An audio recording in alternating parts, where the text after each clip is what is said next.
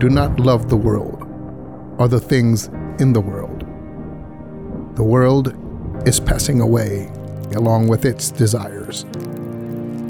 But whoever does the will of God abides forever. For everyone who has been born of God overcomes the world. I write to you not because you do not know the truth, but because you know it.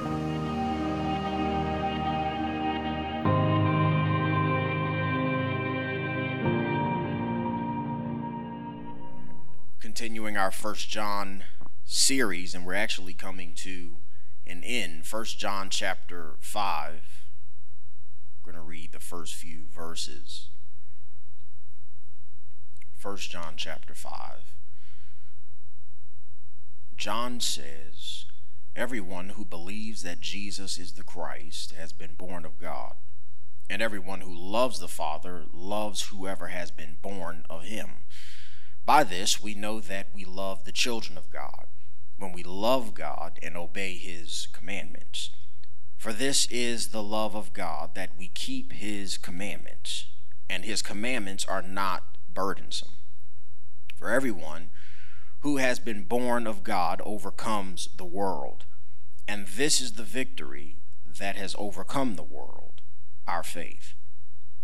Who is it that overcomes the world except the one who believes that Jesus is the Son of God? There's a key word I want us to focus on in this passage, and that's the word overcomer. We hear this word often. It's a word that we often use when someone is no longer interacting with their addictions. We hear this word when it seems as if someone is finally able to control their emotions. We hear this word on talk shows, Dr. Phil and Oprah, when they sit with people who battled with intense stories of how they battled with low self esteem and drugs and family abuse, but now they can manage it. And telling their stories, and when you compare where they are to where they were, they tend to use that word overcomer. And as touching as these stories are, I believe that God wants us to know through the scriptures that there is a deeper meaning to this word overcomer than what is used in the secular world. Because the Christian view of an overcomer has more depth than that of the worldly view. And so as we unpack this morning's text, my prayer is that we would walk away knowing what a true overcomer is through the eyes of God. And so, the first thing that John wants us to know when it comes down to an overcomer, an overcomer loves one another. In verse 1, it says, Everyone who believes that Jesus is the Christ and has been born of God, and everyone who loves the Father loves whoever has been born of him. He goes on to the next verse and says, By this we know that we love the children of God when we love God and obey his commandments. And so John is giving us a few indicators for us to know if we're overcomers or not. We know if we're overcomers by how we love one another. He says in verse 2 By this we know that we love the children of God. The children of God are those who have repented of their sins and they have received Jesus as Lord. So this means that all children of God make up a spiritual family. And so that means we should see one another as family. We should treat one another as family. One thing I cannot stand is seeing Christians bash other Christians. I cannot stand seeing Christians openly embarrass and gossip and seek to hurt other Christians because we're a family. And so we're to honor and love each other the same way we would our biological family. Despite our flaws, despite our shortcomings, real Christians seek to forgive and be forgiven. They seek to love and be loved. And this is what John is talking about a few chapters uh, earlier, 1 John chapter 3 verse 11. He says, "For this is the message that you have heard from the beginning, that we should love one another." He says, "From the beginning. When he says from the beginning, he's pointing us back to the words of Jesus, this, this teaching of love, this commandment of love, this standard of love is not just from John, but it is pointing us back to the heart and the mind and the mouth of Jesus Christ. And so this means Jesus is letting us know that he is the source of love. From the beginning, it points back to Jesus. And so John is reminding believers, he wants to teach unbelievers that Jesus is the beginning, he is the root, he is the source of love. And so we cannot love each other biblically outside of Jesus Christ. We cannot love each other biblically without receiving Jesus Christ. That's why he tells us in John chapter, 1 John chapter 4, verse 8. And one thing, as we're wrapping up this series, reaching the end of 1 John, there's a lot of things you're going to hear that you've heard within the last few Sundays because this is almost a recap of what John has been talking about throughout his letter. And so you've heard 1 John 4 8 already when he tells us that God is love. Love is who God is. That means he has every right to define love. And so, because he has every right to define love, he has every right to define how we love him and how we love one another. All throughout this letter of First John, we hear that word love. This word love, it, it often gives us this warm feeling, this, this fuzzy feeling. It's a word that makes us feel good because we often associate this word with romance or a nice gesture, but it's not a word of romance. It's not, it's not even a word of brotherly love, but this word love comes from the word agape. Agape love, it's a love that consists of commitment and long suffering. It's a word of benevolence and it's a word of long suffering. This is what Paul is talking about. 1 Corinthians chapter 13, verse 4 through 7. He says, Love is patient and is kind. He says, Love does not envy or boast, it is not arrogant or rude. It does not insist on its own way. It is not irritable or resentful. It does not rejoice at wrongdoing, but rejoices with truth. Love bears all things. It believes all things, hopes all things, endures all things. This is the love of God that dwells in the heart of a true believer. And so we're commanded to love one another from the heart. That's a true display of our walk with Jesus. Paul tells us again in Philippians, he challenges us to have the heart of a servant by putting the needs of others above our own. So, true Christians, we seek to put the needs of others above our own. We seek to put God's will above our own desires because true Christians love God. Then Paul says in Philippians 2 5, he tells us to have this mind among ourselves that was also in Christ Jesus. And so, because true Christians seek to live like Jesus, we seek to love like Jesus. We seek to love those around us and see life and people through the lens of Christ. When we get in an altercation, our mind should immediately think, how would Jesus handle that person? When we get in a challenging situation, we would think, what would Jesus do in this moment? A Christian loves Jesus and seeks to love like Jesus. They seek to love like God. And so, because we love God, we should love God's people.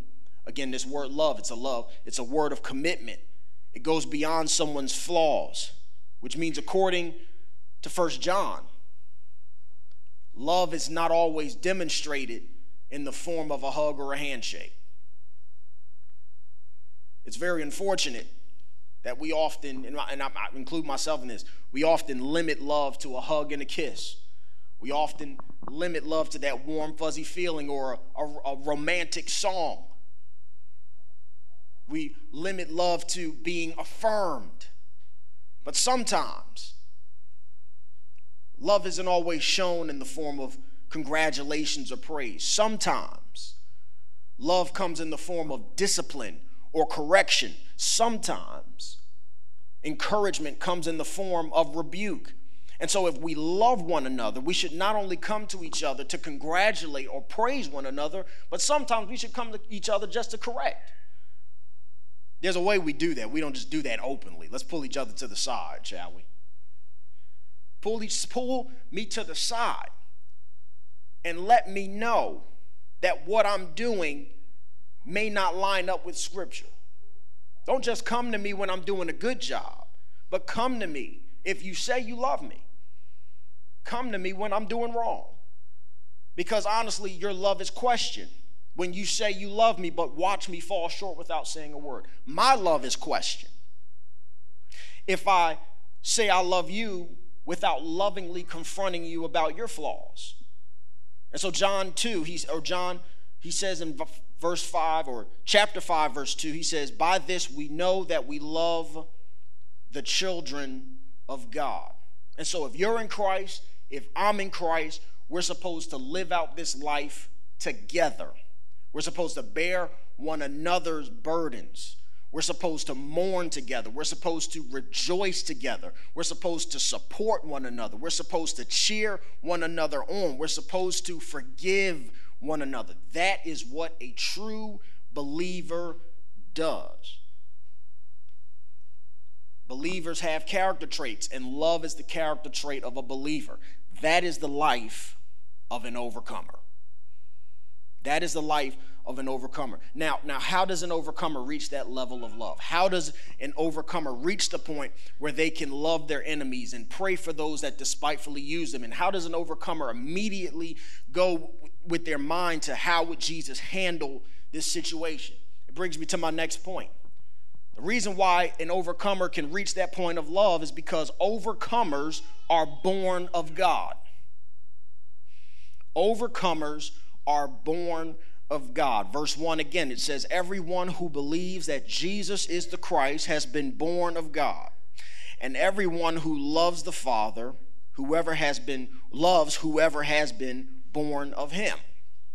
It goes, I want to skip to verse 4. For everyone who has been born of God overcomes the world. And this is the victory that has overcome the world, our faith. Who is it that overcomes the world except the one who believes that Jesus is the Son of God. And so the first thing that a person must go through to be an overcomer is birth, spiritual birth. That's the key word I want us to focus on in this passage as well that word born. He says, Everyone who believes that Jesus is the Christ has been born of God. And everyone who loves the Father loves whoever has been born of God. That's a word that we see all throughout these five verses. Born. You know, I believe that natural birth is a miracle. I believe that natural birth is a miracle. I believe it's a miracle for a woman to endure the pain of childbirth and then take care of the child afterwards. That's a miracle to me. And that's one of the reasons why I believe women should feel insulted when a man goes around saying he's a woman. Because a man might have the look, he might try to have the sound, but he doesn't have the experience. That's cheating. And so I think it's a miracle. I think it's a miracle. I think it's a miracle how they endure the pain not only during childbirth, but even before childbirth, during pregnancy, and even after childbirth. Any women want to say amen to that? Amen. And so, childbirth, uh, it's a miracle because we get to see someone who at one point in time was non existent on this earth. We get to see them come into the world and we get to see them grow. But the scary thing about watching children grow is knowing how dark and how evil the world is around us. We constantly have to keep our eyes on our children. We constantly have to be in protection mode. But I believe it's incredible. I believe that having children is incredible, and I believe it's miraculous. But if childbirth is miraculous, natural childbirth in this dark world, how much more of a miracle is it to be born of God?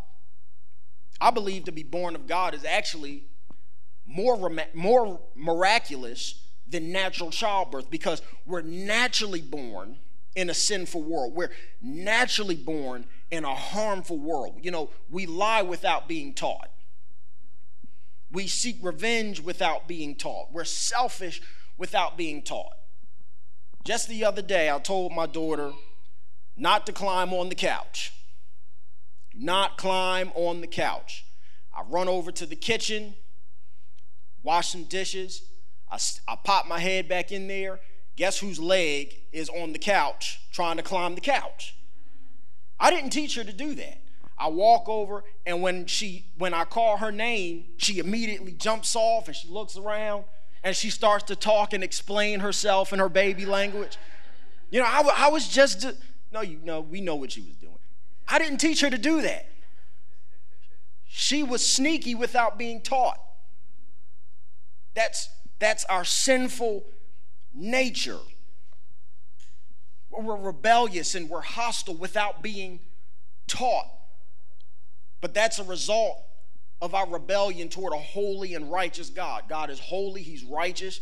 He made us in His image, He made us in His likeness. Out of arrogance, we rebelled against God. We ushered sin that poisoned God's creation. Sin consumed our minds. It made us hostile beings and it put us in the place to deserve nothing but God's wrath. But God loved us. Loved us so much that He gave us His Son, Jesus God the Son, the co creator of the universe, he came to this earth. He lived among us as, as a sinless person, but we were sinful. He lived a sinless life, being tempted at all points, but yet he remained sinless. He was so empty of sin that he not only took our sin, but he took the Father's wrath for our sin, so that we might become the righteousness of God. And so he died on the cross for our sins. He was buried, but three days later, Jesus bodily rose from the dead, defeating sin and death. And so when our faith is in Christ, we're saved from the penalty of sin. And though sin may have influence, it no longer has dominion. And so that is what John is talking about in verse 4. He says, Everyone who has been born of God overcomes the world, and this is the victory that has overcome the world. And then you see a dash. That dash is almost like it's a it's a it's a it's a definition. It defines what John has been talking about. It sums up the verse. It answers any questions. And so John is saying for and this is the victory that overcomes our faith. And, then, and he's pretty much saying, well, what is that? And that, that's what the dash is. And then he answers that by saying, it's our faith. Our faith is the victory that overcomes the world. It is by faith in Christ alone, it is our submission to Jesus Christ that makes us overcome this world. But we're naturally sinful. We're born sinful without the Spirit of God dwelling in our hearts. We're born hostile and we're rebellious. We live in this world as spiritually dead people in our sins. And that's what Paul is taught. He says, Paul says in Romans 8 and 7, he says, For the mind that is set on the flesh is hostile to God, for it does not submit to God's law. Indeed, it cannot. Then he said, he also says in Ephesians chapter 2, verse 1 to 3, he says, And you were dead in your trespasses and sins. He said, In which you once walked, following the course of this world, following the prince of the power of the air, the spirit that is now at work in the sons of disobedience, among whom we all once lived in the passions of our flesh, carrying out the desires of the body and the mind, and were by nature, by nature, no one taught us this, by nature of wrath like the rest of mankind. And so those who are dead, he says we were dead in our trespass. Those who are dead cannot make decisions. Those who are dead, they can't make any decisions. That's why we make requests. That's before we die. That's why we make our own decisions before we die. That's why we have a will. So that way people can handle the business after we're gone. They can handle our bodies after we're gone. But when we're spiritually dead in our sins, we're unable to make decisions on our own. We're unable to love others like Jesus or live a life for Jesus. We cannot live at all spiritually because we don't have the Spirit of God living in us to point us to Christ. Make sense? And so, this is why you can have all the luxuries of this world. You can travel all across the world. You can have the dream job. You can have the dream husband. You can have the dream wife. You can have the lifestyle you want. You can have the dream car and still feel empty. You can have everything a person could want, everything a person could desire, and still feel unsatisfied because Jesus alone completes us. And so, those who are not born of God, they are empty, they are spiritually dead. And so, because we're rebellious, because we want nothing to do with Christ, it takes something supernatural. It takes a supernatural strength for our eyes to be open to the truth of Christ. It takes a supernatural miracle for our hearts to be open to receiving the gospel. And so the Holy Spirit, He miraculously transforms our heart through the preaching and the teaching of the gospel of Jesus Christ. Once He opens our hearts and He opens our eyes, He leads us and He guides us so that we may grow in our walk with Christ and grow in what we've received. When we submit our lives to Jesus, our hearts and our minds are transformed.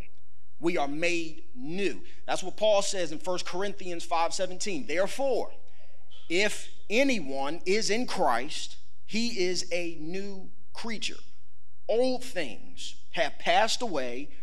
Behold, all things have become new. Paul says, old things. Old things have passed away. Old things, it refers to the old you.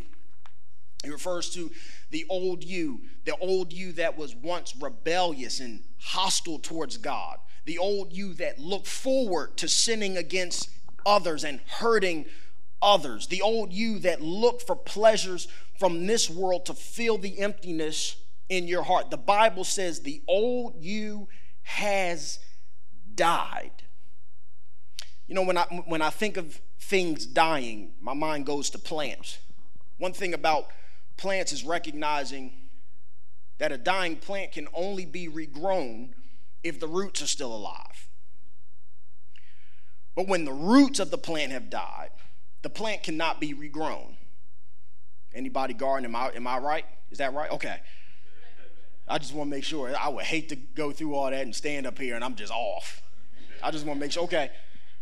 But so once the root has died, the plant cannot be regrown, it can never come back.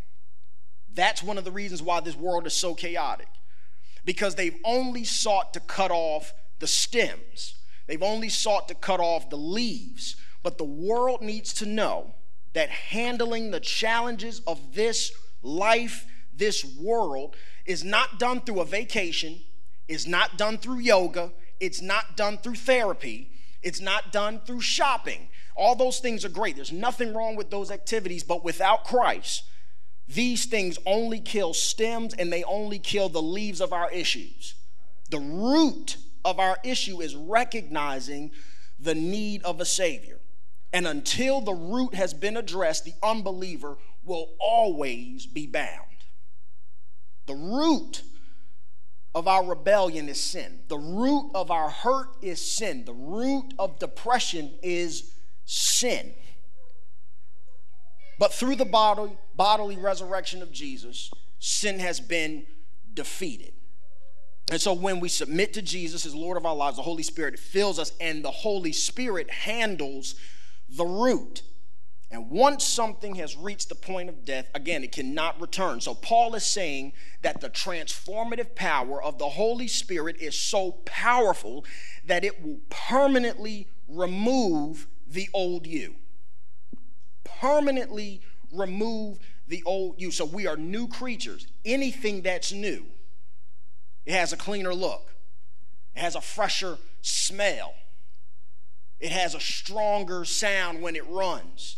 It has it's more sharper and more effective. Paul is saying this is what happens to those who come to Jesus. They are spiritually new. In fact, the power of the gospel, I believe the power of the gospel is so strong that it can even transform the outer appearance. I believe it can transform the outer. I've seen people who were strung out on drugs before they received the gospel. They had no weight. I've seen them strung out on drugs and they lost their hair, but the Holy Spirit transformed them to the point where the addict in them died and the new man was made. That's why some people's testimonies are just unbelievable. Sometimes you hear what people have gone through before Christ and it just it can't you can't comprehend it. Because what you're seeing is the power of the transformative power of the Holy Spirit at work in their lives. That's a true overcomer. That is a true overcomer. Someone who has been made new by the transformative power of the Holy Spirit. We are new creatures. And that's what Jesus is talking about in John 3. He says we're not just new creatures. In fact, we're so new that Jesus calls it a new birth. He calls it a new birth in John 3. John 3, chapter 3, or verse 3 through 6. John answered him, saying, Truly, truly, I say unto you, unless one is born again, he cannot see the kingdom of God. And Nicodemus, the religious leader Jesus was talking to, said to him, How can a man be born when he is old? Can he enter a second time into his mother's womb and be born? Jesus answered, Truly, truly, I say to you, unless one is born of water and the Spirit, he cannot enter the kingdom of God. That which is born of flesh is flesh, that which is born of the Spirit is spirit. I'm going to look at verse 5 again. Jesus answered, Truly, truly, I say unto you, unless one is born of water and the Spirit, he cannot enter the kingdom of God. That verse, verse 5, it points us back to Ezekiel 36. It's a reference. Jesus in John 3, he was talking to a religious leader, a Pharisee who knew the Old Testament like the back of his hand. They had chapters and books of Old Testament passages memorized. And so when Jesus brings up water and the Spirit, the Pharisee immediately knew where he was going with that. So Jesus didn't have to say, well, let's turn to your Bibles to Ezekiel. The, the, the Pharisee immediately knew. He knew the Hebrew scriptures. And so, Ezekiel 36, it tells us how the transformative power of the Holy Spirit will take and why he will wash us with water, spiritual water. He will take our hearts of stone, our cold, hardened hearts, and he will take that heart and give us a heart of flesh. That's the kind of God we serve, a God that is all powerful. Before we receive the gospel and submit to Jesus Christ, we're dead in our sins. We're dead in our sins. But the Spirit of God brings life. And so when we receive Jesus, the Holy Spirit fills us, burns out anything that's not like us. He guides us and He leads us in the way of Jesus so that we may overcome temptation by doing all the things that Jesus has commanded us. That's what it means to be born of God. That is a spiritual birth, it is a transformative experience that changes who you were. It kills who you were so that you can live in who God called you to be. That's why Jesus says you have to be born again. If someone walks in this church and they're in sin and they're justifying it and they don't see the problem, they're not saved. But that's all right because they have to be born again. And our prayer is that they would sit down and hear the worship and experience the Word of God so that God can transform their heart and we can have a funeral service and a birthday party at the same time. They will walk out, the dead man will sit right here, and the new man will walk out that church and celebrate Jesus. That's our prayer.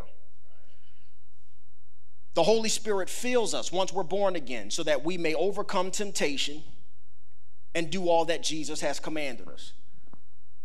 Which brings me to the last point overcomers obey God's commands. Overcomers obey God's command. Verse 3, he says, For this is the love of God, that we keep his commandments, and his commandments are not burdensome. First John, again, it's a letter that's written to both believers in Christ and unbelievers so that we may walk away knowing where we land in our faith. It's a letter to remind believers of the power of the gospel, ultimately reminding us in the eternal hope of heaven. But it's also a letter to teach and warn unbelievers of their need for a Savior so that they may face, or so they may not face the penalty of their sin after this life is over. And so during this time, you know, there were a lot of people who were claiming to be Christians, but they didn't believe that Jesus was the Messiah. They did not believe that he was the Son of God. They did not believe that he was the Christ, but they claimed to be Christians. They claim to be Christians, but they live contrary to God's word. And so John writes his letter so that people will walk away knowing where they land when it comes down to the faith. And that's why he says in verse 3 the, For this is the love of God, that we keep his commandments, and his commandments are not burdensome. So this verse, it reveals the proof of one's salvation and walk with God. John says the proof of our love for Jesus is how we obey him. And so the proof that we're saved is how we love one another, and the proof that we love one another is how we obey. So this is something that's challenging for us to do because it causes us to deny worldly desires. Again, through the death and bodily resurrection, sin has been defeated, as I said earlier. Our faith in Christ, it frees us from the dominion and the authority of sin, but sin still has influence. It still has influence. When we have sinful desires, we still have sinful desires that go against God's word. And sometimes the challenges of life will hit us so hard that we may fall right into temptation. We all sin at times, all of us. But the proof of our salvation is recognizing that what we've done is wrong. The weight of guilt, that, that sorrowfulness over our sin, is the Holy Spirit living in us, convicting us of our sin. The Holy Spirit is reminding us that we've fallen short and He guides us back on track to following Jesus. But if you feel like you the need to justify your sin, if you feel like you want to use the scriptures to support your sin, it may be because you're not filled with the Holy Spirit. And if you're not filled with the Holy Spirit, it's because you're not one of God's. The Holy Spirit, He fills us and He teaches us to deny ourselves by following Jesus. And so the Holy Spirit, He grows our love for Jesus through the reading of His Word, through Christian community. And the more we love and walk with Jesus, the more we love Him. And the more we love Him, the more we love one another. The more we love one another, the more we forgive and seek to be forgiven. The more we love one another, the more compassionate and merciful and gracious we'll be toward others. But it starts with recognizing the root. And the root is the need of a Savior. The root, as Christians, is recognizing what Christ has done or the love of the Father displayed through his son Jesus Christ on the cross and his resurrection. I want us to take time and remember our testimony and how the Holy Spirit opened our eyes to the truth of the gospel. That's the testimony of an overcomer. An overcomer is not someone who just stopped certain behaviors. That's the world's view of an overcomer. And, and it's not necessarily wrong but there's more to it. That's a surface level view of an overcomer. Oprah and Dr. Phil, those shows, they only address the stems, they only address the leaves, but they do not address the root. And that's why people can come and say they're overcome addicts, but if they're not saved, they're bound to go back. They're bound to fall short again because there's no one living in them to guide their steps back to Jesus. And so the world's view of an overcomer, it only deals with the stems and the leaves of the issues, but surrendering to Jesus through the power of the Holy Spirit, it handles the root, and the root is sin. A true overcomer has overcome the things of this world because their lives are under the authority of the resurrected Christ the one who defeated sin. And so, my prayer is that as we move forward, we would not look to the root or we would not look to the stems and the leaves, but we would look for the Holy Spirit to address the root of our issue. We would pray that the Holy Spirit would continue to burn out anything in us that's not like Christ so that we may be more like Him. That is the prayer of an overcomer. Amen. Let's pray. Father, we thank you because you are a good God. We thank you that you love us. We have sinned, we have rebelled against you, but you still loved us. We thank you for sending your Son. We thank you for the sinless life of Christ, the example of an overcomer. For Jesus said, I have overcome this world. One who was tempted at all points and yet resisted the, ten- the temptation. He conquered the temptation. He conquered sin and death through his death and his bodily resurrection. And we pray through the power of the Holy Spirit that we would be daily conformed into the image of Jesus Christ, that this the mind that was in Christ would be in us, so that we may live like him, that we may love like him. We thank you for this opportunity to dive in your word, and we pray that as we leave this place, we would leave with a burning desire to live out what we've learned here, so that we may be more like Jesus Christ, so that our Father in heaven would be glorified, and that those around us would be edified and that the devil will be horrified. That's our prayer in Jesus' name. Amen.